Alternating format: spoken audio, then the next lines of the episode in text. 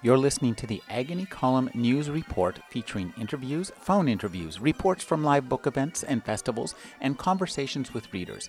You can find additional news, interviews, book reviews, and more five days a week at the Agony Column website at trashotron.com slash agony.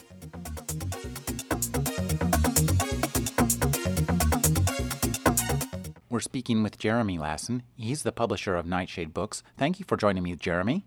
Hey, always great to talk with you. Uh, Jeremy, uh, let's talk about the Hugos this year. Ah, the award season begins early, sort of like our election cycle, I guess.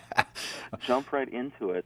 Um, it's, I mean, there's been some really incredible standout novels and some, you know, obviously some very high-profile novels um, in the science fiction field this year.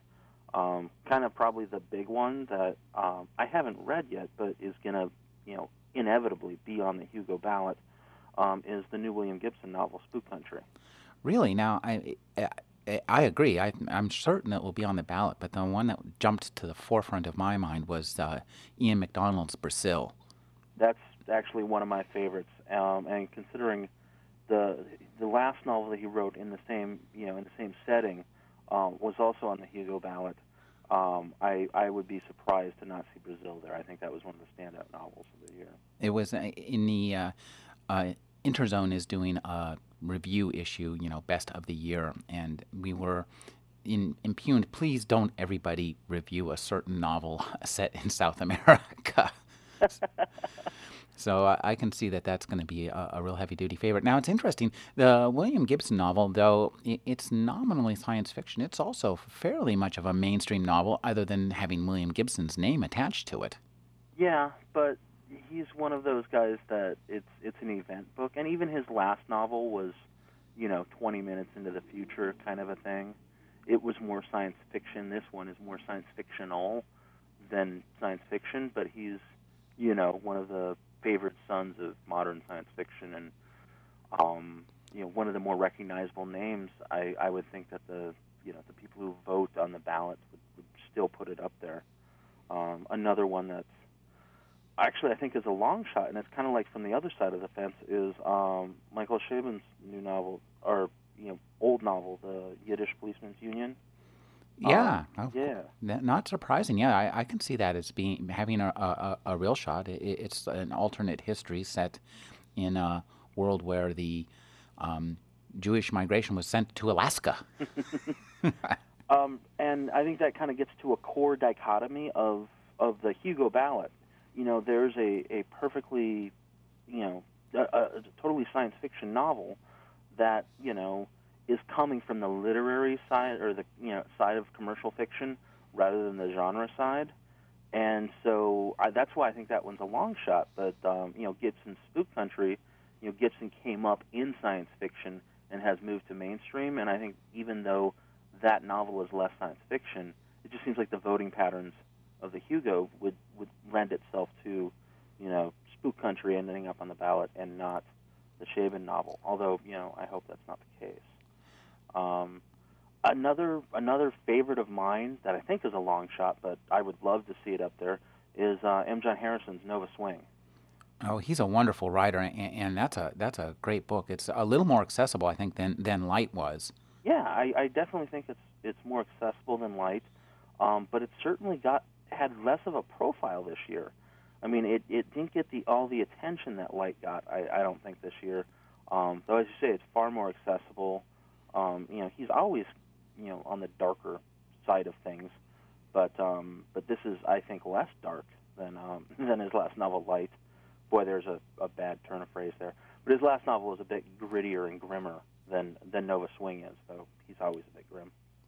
You know, somebody, it strikes me, who is actually teaching, uh, I think, Clarion West with Cory Doctorow, whose novel is science fiction, comes from a literary direction. Somebody you don't expect to see in the Hugo ballot, but I think could be on the Hugo ballot, is Chuck Palahniuk's new novel, which is science fiction set in the future with these car crash parties. The title escapes me, of course, at this moment. But um, he's actually claimed he's writing a science fiction trilogy. Right. Uh, and, and, he's a very high profile uh, literary writer and, and you know a, a, cultural phenomenon and I wouldn't be surprised if maybe some science some science fiction people pick that up and and pop that somewhere in at least in you know bubbling up through the nomination categories that right, we see at right. the at that's the end of the year. That's an interesting thought because um, you know he's already been placed. He, his um, Lullaby, I guess it was, was nominated for a Stoker Award within the horror genre um, a couple years back. So you know he's definitely been embraced by you know genre fiction readers. So that's that's definitely a possibility. Well, he's also definitely embraced genre fiction because I remember right, I, I think I first talked to him right before Lullaby came out, and he said, I'm going to write horror, and he was very interested in Ira Levin. And uh, when I talked to him about his new novel, he stated, I'm going to write science fiction. Uh, I'm wondering what genre he'll go to next. That'll be interesting to see. Um, well, another um, another novel I think is a shoe in, and I think is definitely on category is um, one of my favorite novels of the year, uh, 13 or Black Man by Richard Morgan. Well, that's um, an interesting thought. Yeah, I love that book. He's he's had a, a, a profile that's always been pretty high. I mean, Altered Carbon hit with a big splash, and I think he's got some nominations in the past, and I think he's just been getting better and better. And I think you know, uh, 13 is is kind of a shoe in. I think it's um, you know, as commercially accessible as any of his books. It's non-series, so anybody can pick it up. And so I'd be very surprised and disappointed if 13 wasn't on the list because it it, it was definitely one of the standout novels of the year. But uh, you mentioned Cory Doctorow. Um, his uh, his short fiction collection from Thunder's Mouth that came out this year, didn't it? Yeah, yeah, Overclocked. Overclocked. I think that should definitely be on the ballot. Um, I love Cory Doctorow's short fiction. Um, I think he's just spectacular, and that, that collection I'd love to see on the ballot. I'd be I'd be shocked if it weren't on the ballot, and I'd be probably more shocked if it didn't end up at the top. He again, like he is uh, to science fiction what uh, Chuck Palahniuk is to literary fiction. He's uh, somewhat of a cultural phenomenon with the Boing.net and all his activism with the you know fighting the DCMA. Right, and the, right. the, the, copy the copy left laws. I, I think that uh, he draws in a lot of people and a lot of readers for science fiction um, from a much more wider audience. Absolutely. Well, speaking of um, somebody who draws in readers from a wider audience, another author like that um, is Charlie Stross. Oh yes, boy, I keep forgetting this guy.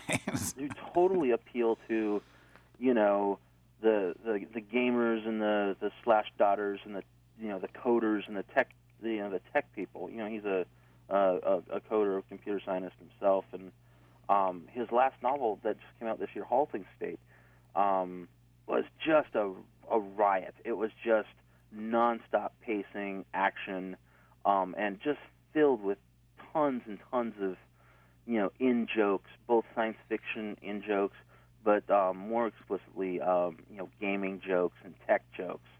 Um, I mean, it was a oh, just if you have any into some of the kind of geek subculture, tech subculture stuff, um, Charlie Stross's Halting State just shines. is great.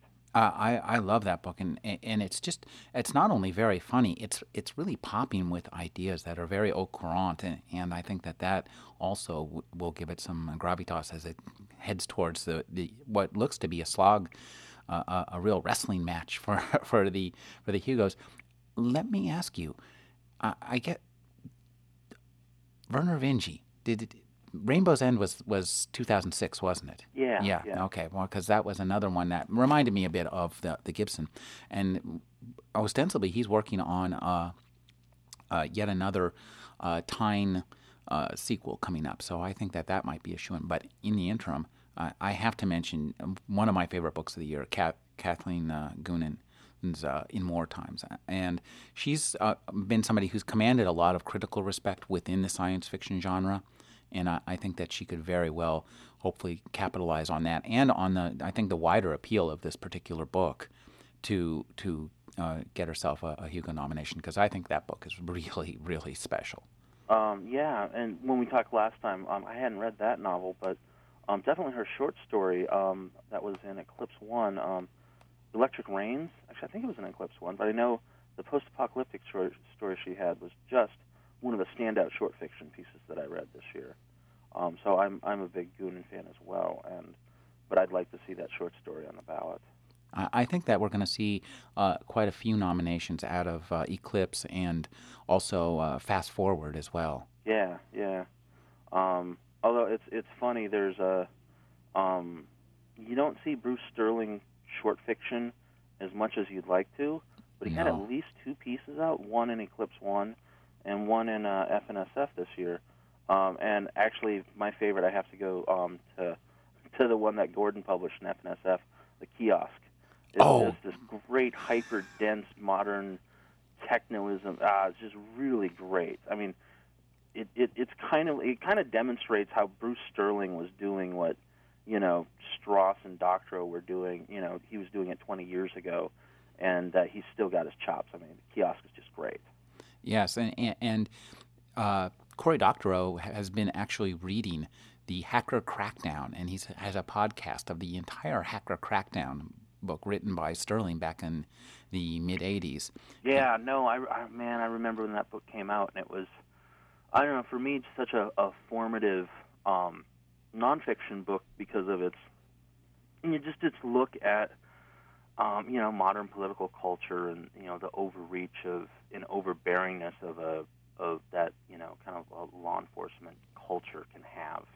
Well, and it's just I thought an important piece of kind of history and journalism, um, and you know from from Sterling's unique you know view as a science fiction writer, he just had some tremendous insights.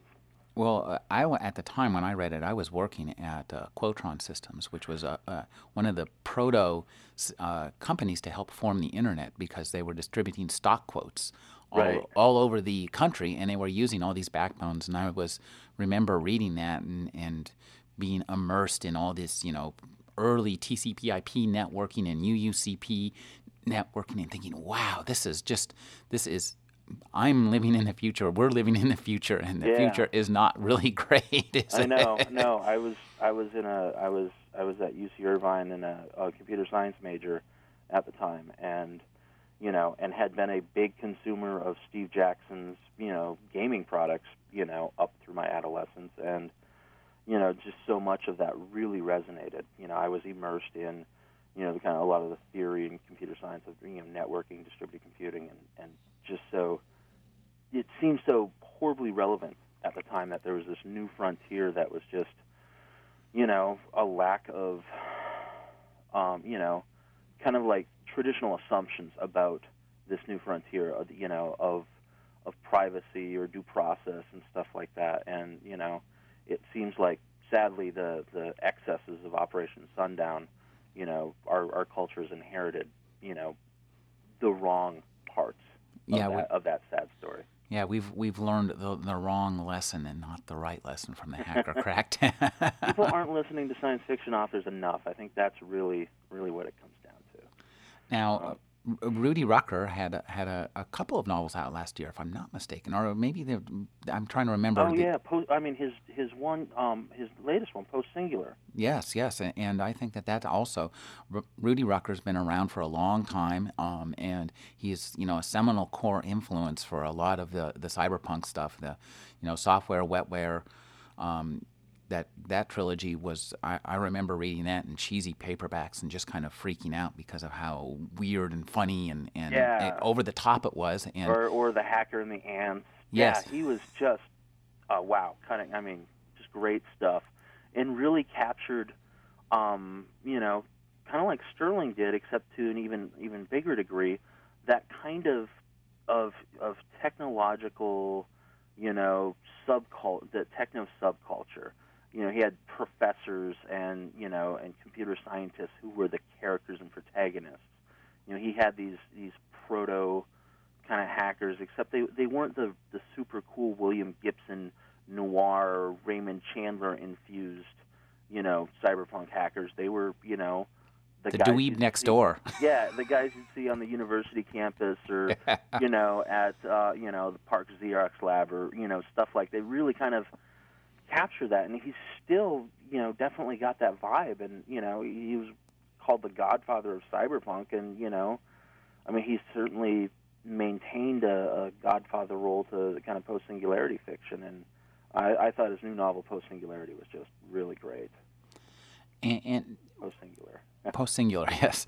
Uh, one thing, uh, one novel that, that we talked about before, and I'm wondering if, if it's going to pop up in the radar for. Is there a best first novel? I think there is. No, I can't remember um, is uh, Austin Grossman's Soon I Will Be Invincible. Uh, as a science fiction novel, I think it's really, really interesting uh, in that the way it's worked out, its alternate timeline, its alternate history.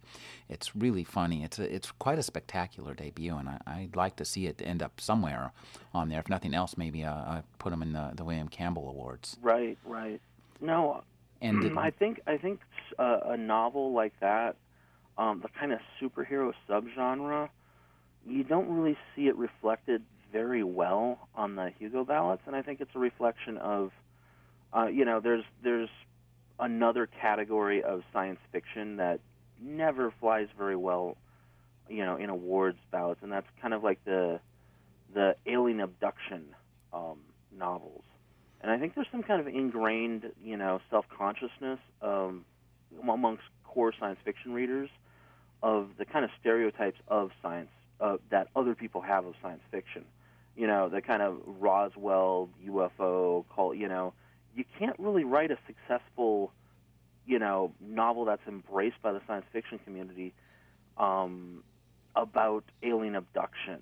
And, and you know, you're right. And I think superheroes also fall in that category because it's you know too reflective of you know the kind of like geeky adolescent you know thing that a lot of science fiction fans can be overly sensitive to. You know, the perception that we're just a, a bunch of, um, you know, propeller beanie yeah, guys with glasses. And, you know, t- you know, teenage boys who just you know are seeking wish fulfillment fantasies, and so you know, superheroes have that stigma. You know, comics have that stigma, and superhero comics do. Um, and so, you know, there really hasn't been, you know, much of a popular embrace. I mean, outside of you know the the Wild Card series, which was you know a, a pretty you know solid cult success for its time. The Shared World series that George Martin edited, but um, you know I'd love to see that Grossman novel on the list, but it, it, that's another one that I think is going to be a long shot because just because of some of these ingrained you know biases and, and blind spots. You know, it's the same reason why I think you know the the the Chabon novel is sort of a long shot. Well, a couple of names that I think are going to pop up on the ballot. Uh, one one novel novel is Naomi Novik's Empire of Ivory. Oh yeah, yeah. That that series was enormously popular, really good. Oh, it's just phenomenally well written, and it's really enjoyable. And, and, and I think going forward is that well, going against it is that it's the fourth book in a series, and right, that's right. A, that's always a, a Achilles heel. Yeah, uh, but going forward, it is a mass market paperback, so it's easy to get and pretty cheap. And, and also, you know, the the the rumors, the the movie deal that she signed with uh, Peter Jackson to right. develop those into films, I think that might bring a lot of people's eyes eyeballs in, in her direction. And, and she's a she's an interesting gal too, as well.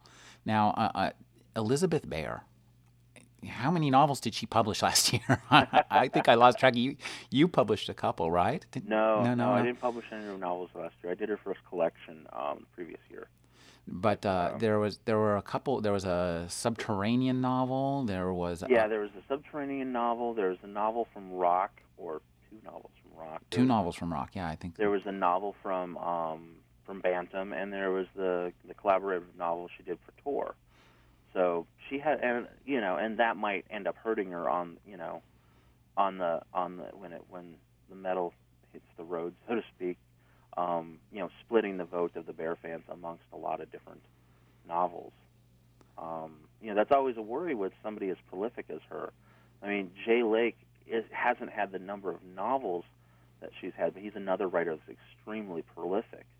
Um, and but he had just the one novel come out, Mainspring, which has gotten a lot of lot of good reviews. I mean, that one has you know that has a lot of potential because he, he he's he's really active in the community and he you know edits um, that anthology with uh, over at Wheatland Polyphony. Yeah, yeah, Polyphony, right, right, and, and so he's got a, a, lot of eyeballs on him, and, and, that's a really interesting novel too. It's a yeah, lot I mean, of fun. That's a, that's a classic kind of big idea, you know, novel that just you know is audacious and it's kind of like you know in your face, just throw this huge idea up there and just run with it. you know, This audacious idea and just runs with it. The idea of a kind of a clockwork universe and oh yeah, no, that I mean that's definitely. I'd love to see. I love Jay, and I love that book, so I definitely love to see that one on the ballot. Well, I will return to this subject, and as as time goes by and as things start to fall down, and and we'll be speaking again with uh, Jeremy Lassen, publisher of Nightshade Books. Thank you for joining me, Jeremy. My pleasure. Always great to talk with you, Rick.